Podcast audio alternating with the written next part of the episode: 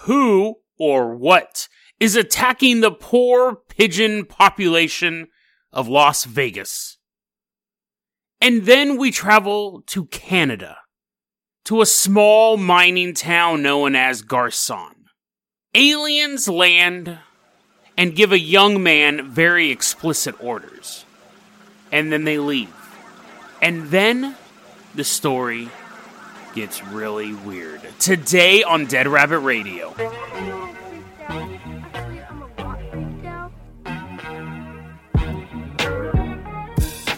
Hey everyone, welcome back to another episode of Dead Rabbit Radio. I'm your host, Jason Carpenter. I'm having a great day.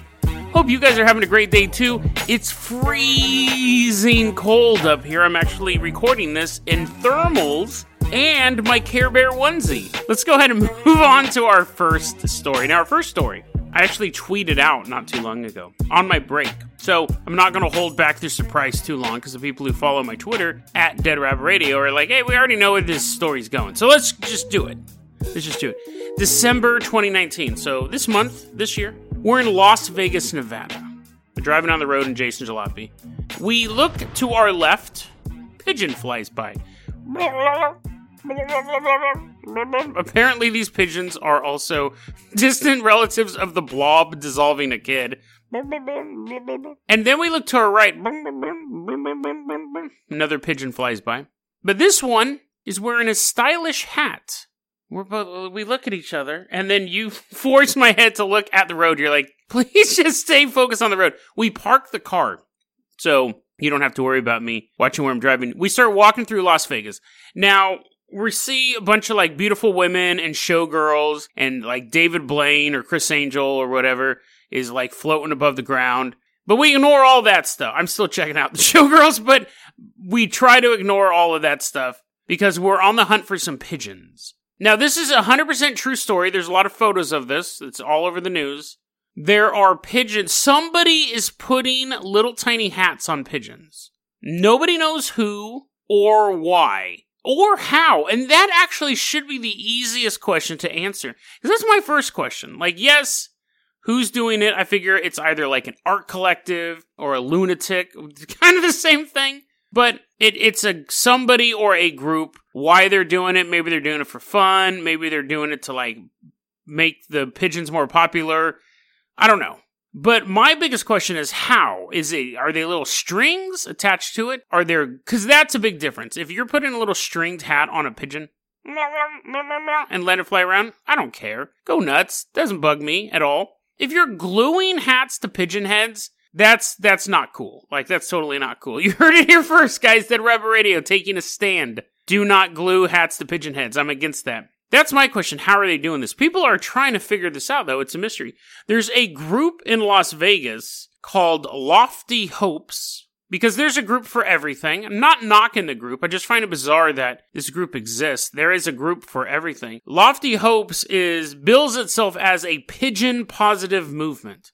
So they're very pro-pigeon. I don't know, are there anti-pigeon groups out there? I guess that might just be society and or city dwellers. The Lofty Hopes is run by a woman named Mariah Hillman, and they're trying to get to the bottom of who's putting these hats on these pigeons. And they're telling people, if you see a pigeon with a hat on, immediately call us. We'll come down there. Now, what are you going to do? Like, yes, I'm like, if I call up your phone number, I- I'm not going to capture the pigeon. I'm not going to back it into a corner. I don't know why it has that hat. It may have been put on by a human. It may be a hyper-evolved pigeon, and it went out and bought a nice little hat. I don't know. I'm not going to corner it. If I see a pigeon and I call you, you're, by the time you get there, the pigeon's going to be gone. Now, their concern is that they don't know how these hats affect birds uh, vis-a-vis their predators. So, is it going to make them stand out more when a predator's hunting them? Is it going to give away their position? Now, my first guess is yes. If a pigeon is, say, a foot high, which is an awfully big pigeon, but just just for the sake of measurement. Okay, fine. If a pigeon is six inches tall, and he's hiding behind the brush, and there's a giant cat chasing him, a regular-sized cat to us, but to him, a giant cat. He's a, he's a half a foot tall, and he's hiding behind a brush that is half a foot, a, a bush, not not like a broom, half a foot tall. The cat won't see him. But then if he's wearing a two-inch hat, cat will see the hat. Now, we all know the relationship between cats and hats. Generally, they work well together. But, so technically, then the cat could attack the pigeon-wearing hat. The hat-wearing pigeon. But, then that's kind of stupid, because the cat just smelled the pigeon. So it doesn't really matter what the pigeon looks like, because how many of the predators actually just go off a smell? And, if, think about it this way. Think about it this way. If you happen to be hunting, let's switch it. So a cat hunts a pigeon, and we hunt, let's say, a bear. So you're walking through the woods, you have your rifle or your shotgun or whatever you use to kill giant, giant monster animals. You're walking through the woods, and you see a bear just minding its own business. It's on the other side of a bush, and you're like, oh, great. I'm going to blow his brains out, take him home, and do whatever I do. Make a bearskin rug. And then he turns and faces you, and he's wearing full clown makeup. What, what do you... That is actually going to buy that creature some time. You're gonna... Somebody put the bear to sleep, slather it on full clown makeup, put the big red nose on him, let him, let him wander off into the woods. And when you go to pull that trigger, and the bear's like... Whoa? And he has a full-on clown face, you're not going to open fire. You're going to be shocked. So I actually think that by putting this little hat on a pigeon, the cats is, for the past ten million years, cats have been eating pigeons. And then one day, a cat is walking through Las Vegas. He turns, he sees that familiar outline. He smells that sweet, sweet pigeon meat. And he looks, and it's wearing a hat. The cat would be like, what is going? And then the bird flies away. So this might actually be beneficial to the pigeons. So Lofty Hopes, I would say, let's see what happens. Let's see what happens to the pigeon population. Unless someone's gluing hats to the... You know what's so funny is, like, all of that, you guys, your guys' probably biggest question is, who's doing this? Again, that doesn't seem to be such a big question for me, but that is an actually really good question. Who and how is my biggest questions. But anyways, somebody is putting hats on pigeons. And maybe they're helping pigeons. Maybe a hyper-evolved pigeon from the future has invented time travel and is going back and putting hats on the pigeons of today to ensure that his people aren't killed in the catpocalypse of twenty twenty. We'll never know, unless that actually happens, and then we'll figure out that the pigeon invented time travel. Let's go ahead and move on to our next story. Now, our next story is an interesting one. We are going to Garson, Canada. The year is nineteen fifty-four. It's June second. We're going to pull up to this mine shaft in the Jason Jalopy. We drove from Las Vegas. We're up here now. This is a really bizarre story, and it's a bizarre story on two fronts. So let's go ahead and tell the story first. Garson, Ontario is in Canada. It's basically a mining town. It's five miles south of a place called Sudbury, which is known as the nickel capital of the world. And all these things are going to become extremely important. This is a, such a weird story.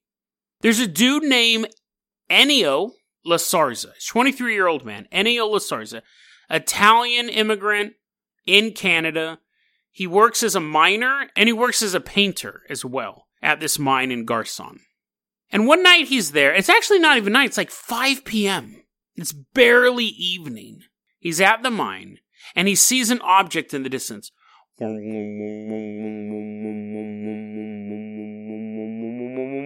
And he sees it start to dive bomb towards the ground, towards him, and he's watching it just go faster and faster and faster. And he says it was going faster than the fastest jet he had ever seen.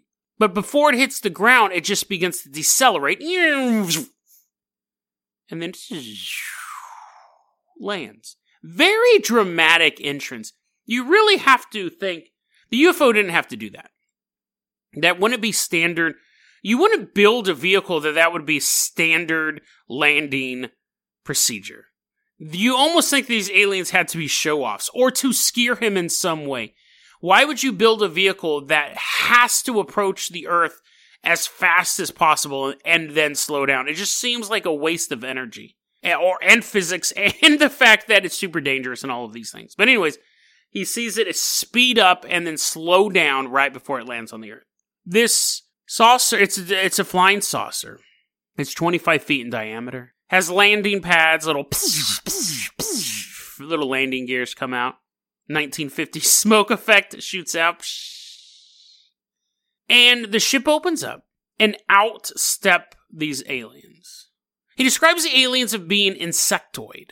They had six... He said it was a combination of arms and legs. They almost look like, you know how like a, if you took a, a beetle or an ant, but these ones could stand up on two legs and have four arms available, or or stand up on four legs and have two arms available.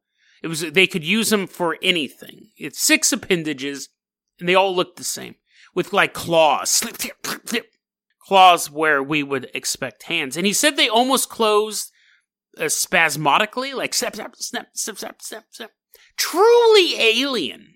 These things are thirteen feet tall with one eye in the middle of what you would assume would be a face on what you would assume would be a head. It had like these weird kind of knobby head over the... It basically had like a big, flat, roundish insectoid type body, like a potato bug type of thing.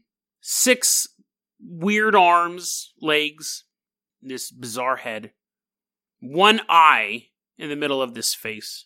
There's here's a quote that was in th- this story was really this story. Okay, uh, it's really hard not to get ahead of myself, but the main source we have for this story is Project Blue Book, the official U S investigation into unidentified flying objects, and it's really... I, I don't want to spoil it. So, what we see in Project Blue Book is this sentence.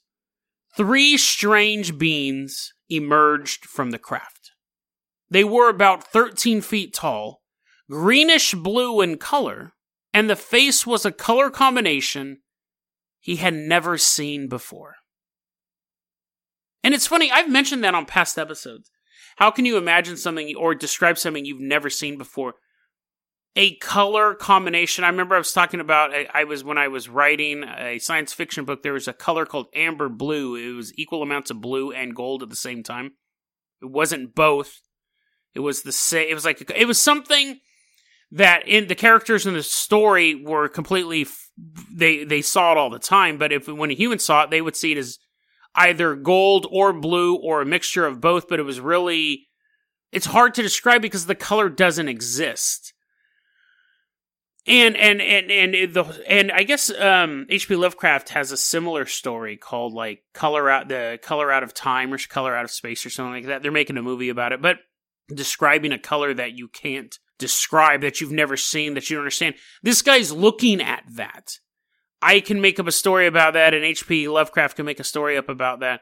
But this guy's actually sees these aliens get off this ship, and their face was a color combination he had never seen before. Their bodies were the greenish blue, but their faces were something out of this world. So these aliens come down, and one of the creatures, which he assumed was the leader, scuttles towards him. Doesn't do a, a nice little gray alien walk. We come in peace. It's like an insect. It's five p.m. again, which makes it, to me, creepier. The sun is just setting. Life is still fairly normal at five p.m. Midnight, three a.m., things are creepy. But at five p.m., you're you're hungry. You're ready to go home and, and watch some I Love Lucy and eat dinner. As the creature starts scuttling towards him, he turns to run and is immediately frozen in place. And that's when the conversation starts. There's a voice in his head, and it tells him to do something. Ennio wakes up. Aliens are gone. He runs to his office and tells his boss immediately, I was just out by the mine. These aliens came down. The ship came, tells him the whole story. And the, the boss of the mine is like, what in the world are you talking about? About ten minutes has passed. It's about five ten, five twenty now. And he goes, this happened, and I felt the alien voice in my head, and then I passed out. And I took off running. I'm talking to you right now. He begins to alert the authorities. Ennio, and I believe the boss was part of this as well. We're going to get into the story behind the story here, but Ennio, he does contact like the Royal Canadian Mounted Police, the Canadian Air Force, all of this stuff.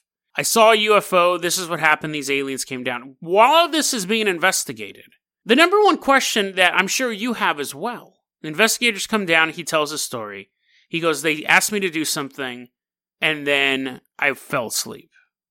And people go, what did they ask you to do? And Ennio would start to tremble. And he would look at these men, military men, police officers, and say, I'm not going to tell you.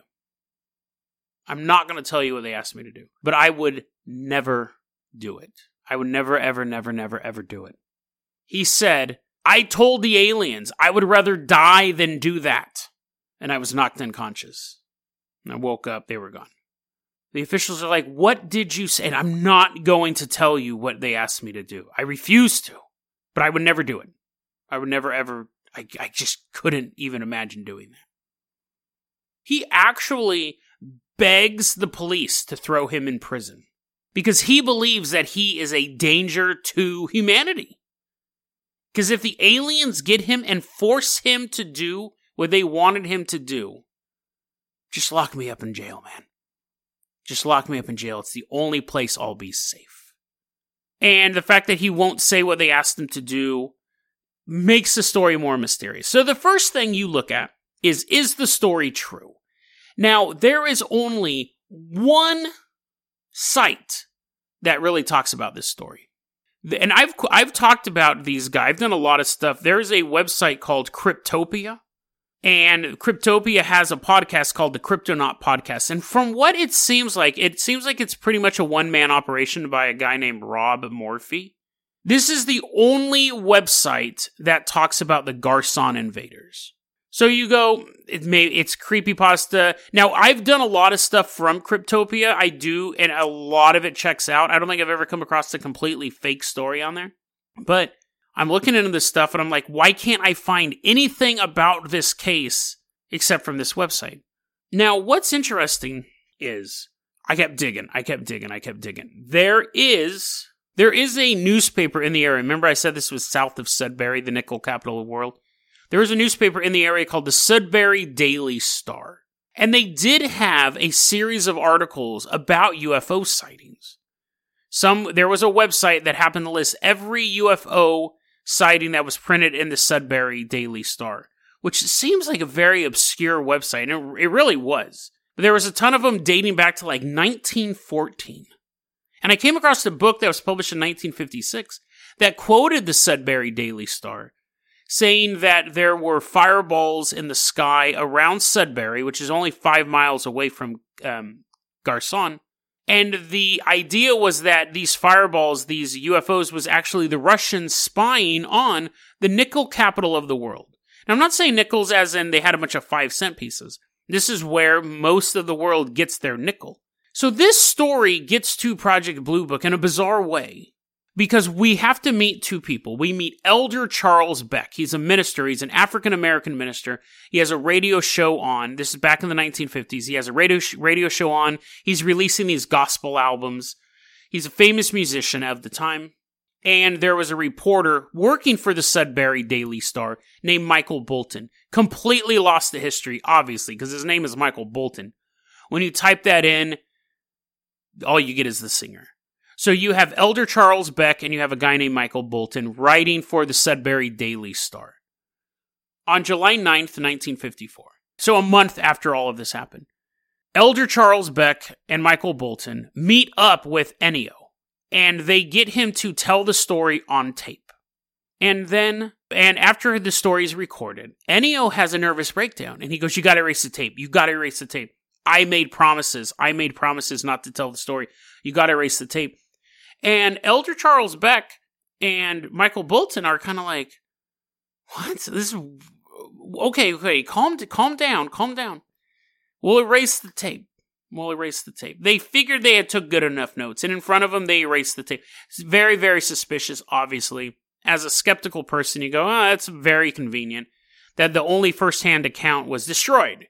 But what happened was Elder Charles Beck and Michael Bolton, then what such a funny name, but then they go on to Beck's radio show and retell the story from their memory. They go, listen, he told us to erase the tape because people knew the name.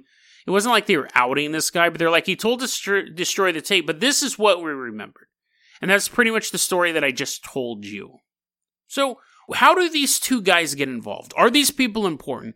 Who is Elder Charles Beck, Michael Bolton, we know, is a reporter, but again, it's just disappeared. But why is this radio minister involved in this? And how is he contacting Project Blue Book? Did they, someone working for the U S government hear this radio show? Here's a quote from Project Blue Book on this case. The case is listed in Project Blue Book as Spacecraft Landing in Canada. And it's listed as being the first time this has ever happened in Canada. Aliens landing in Canada. This was the first time. Here's a quote.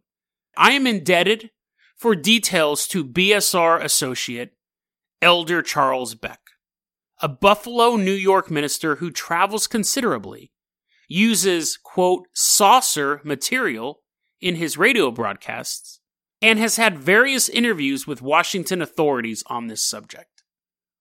He's basically, is he, is he, I don't want to use the term like a man in black, but he's almost like back when U F Os were still Be, the myth was still being created. This is only like nine years after Roswell.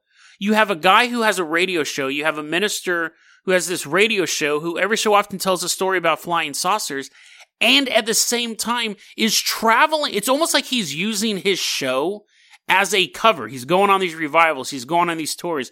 He's taking his ministry across the country. And at the same time, investigating U F O landings. To the point that authorities in Washington are talking with him. Who is this guy, Elder Charles Beck? When you look him up on Wikipedia, talks about he has a couple songs. He wrote a song called Winehead Willie, Put That Bottle Down. The Memphis Flu, that's a song about the nineteen eighteen flu pandemic. But what in the world is a B S R associate, for one? And then he goes, yeah, thanks. This guy travels the country. Investigates this stuff. What? Who is this dude? Lost to history. It's not mentioned anywhere else, but it, w- there is a facsimile of one page of Project Blue Book on the Cryptopia website. That's where I'm getting a bulk of this information. Also, the question of what, it, what would the aliens have to say to this guy? What could they have him do? This is how the Project Blue Book article starts off. Spacecraft landing in Canada. Quote, interplanetary sabotage. This is a government document, by the way, unless this has been forged, which it would be an odd forgery because none of the, it's really hard to make these connections. But let's assume this document, let's assume this is actually from Project Blue Book, a government paper. Quote, interplanetary sabotage with whole planets as the stake is a new concept and one I feel will grow. So too, with the chain reacting of mineral and metal stock while still in the ground. The nuclear physics has been carefully checked by an authority. The facts, and my own speculative thinking about them, are quite in line with material given to us by G L. Have no idea who that is. By G L, and lately published in Round Robin. I hope the B S R will again scoop the power and Pelf simians on this. What? What is B S R? Again, I'm sure someone who really knows about Project Blue Book could f- figure out what B S R is. What's power and Pelf? I actually had to look that up. That was an old-timey... Again, generally, it could be a forgery, it could be a fake, but a, a way you could tell that it's not fake is there'll be old terms in there. Power and Pelf means dirty money. It's a very, very old-timey word. So I hope the B S R will again scoop the power and Pelf simians on this. Simians as in apes. Simians as in us. Who are the B S R and why are they trying to scoop the corrupt people, the corrupt humans on this idea? The person, when he says speculative thoughts on this stuff, again, he says that the guy never says what the aliens wanted him to do, but he's standing around a nickel mine.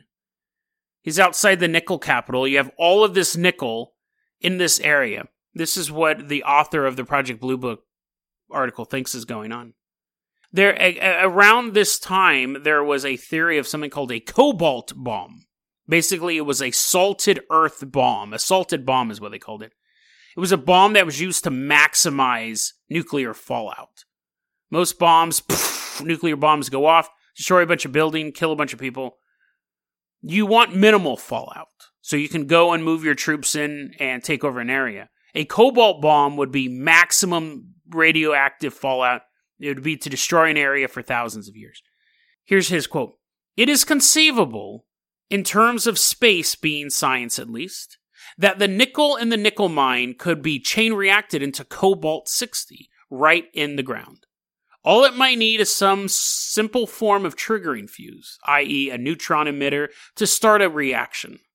A spoonful of cobalt sixty is equal to all the radium ever produced or in existence in the world today. This is why the cobalt bomb is giving the world a case of king-size jitters. So, the alien... This is the theory that they are putting forward in Project Blue Book, and this is kind of the theory that people believe in. Rob Morphy was leading towards this as well.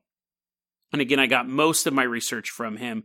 I had to do a bunch of side other stuff. We'll get to that in a second. But they could have... The alien, the theory is this. The aliens wanted to put something down the mine shaft that would start a chain reaction that would basically irradiate the entire planet in one go. And the it, it, Ennio said, I'm never going to do that. And the aliens just kind of shut him down, and then he woke up and the aliens were gone. Even in the Project Blue Book thing, he's going, I don't know if that's... Po- I mean, technically, and he uses that term space being science, at least, which is basically he's saying, in the world of science fiction, if aliens can visit from another planet, they could possibly have some sort of device that could turn nickel to cobalt sixty. They're close on the periodic table. It might be possible. If they did that, it would completely destroy the planet. It would irradiate the entire planet. We'd be dead. We have no way to stop it. And Ennio just kind of disappears into history as well. We don't really find out what happened to him. We do know that he never changed his story. He continued to talk about this. In nineteen fifty-six, he was twenty-three. You know, he, he would be like ninety years old at this point. But he just kind of disappeared into history. And again, this story is so... It's not known at all. You can go through the show notes and you can try looking it up on your own, but you're going to have a very hard time finding anything about the Garson invaders, because I looked to verify the story over and over again. I did come across, like I said, that website that was a list of news articles involving U F Os in the Sudbury area. This is an interesting one. I did find the actual article referring to Ennio's story, as well as forty other articles from nineteen fourteen to nineteen seventy-seven of U F Os in this area. Sudbury has a population of about fifty thousand people. forty articles is a lot. And going back to nineteen fourteen, before the U F O flap even started. So it does seem to be that there were a lot of U F O sightings. Project Blue Book says this is the first time aliens were seen there, but you can go back and see all these sightings of fireballs in the sky. Here's a, here's a quote. I know we're doing a lot of quotes on this, but I think it's important to get the first-hand accounts on these articles and these stories, because this is really, if you haven't listened to the Kryptonaut podcast, which I haven't, but if you had, do I, but I mean, if you haven't looked at this, you've never heard this information before. I've never heard this information before. I've been following this stuff, U F O stuff, since I was twelve. This is a brand new story for me. It's absolutely bizarre that this story is not more out there. This might be one of the reasons why, though, because here's this quote. Squadron Leader King, there was a guy who works for the Royal Canadian Air Force, he said that he, con- here's the quote, he said that he conducted an investigation into the report, and this is regarding the Garson story with Ennio. He conducted an investigation into the report and, quote, actually found it to be fictitious. It just didn't corroborate with anything of what it should be, he commented. When asked what it should be, King commented that it is classified information. So he goes, listen, I don't believe this story is true. I don't think Ennio saw these aliens. It just doesn't make sense. It doesn't corroborate with anything that we know these things should be. The reporter goes, what? what? Okay, so what should they be? And he just goes, that's classified. So they're obviously running into things up here. And so you have this young man go, listen, these aliens, these insects showed up and they told me something. I'm not going to tell you what it was, but they told me to do something awful. Please throw me in jail. And the Canadian Air Force's response is, we think you're lying because what we've heard from other people is different than what you're telling us. And then you go, well, what have you heard from other people? And they go, we're not going to tell you that. That's classified. So they're definitely having some sort of encounters up there. You have aliens who visit Earth, talk to a young man, and give him an order that he refuses to do. Says he'd rather die than do it. You have a minister who has a popular Bible radio broadcast, who may have been using it as a cover to travel around the Northern Hemisphere, gathering information on U F Os for the government. You have the Royal Canadian Air Force saying that the story's fictitious because it doesn't match what they already know to be true about aliens. And you have a story that is completely disappeared from modern U F O lore. There are so many stories that are provably false about aliens that are shilled every single day.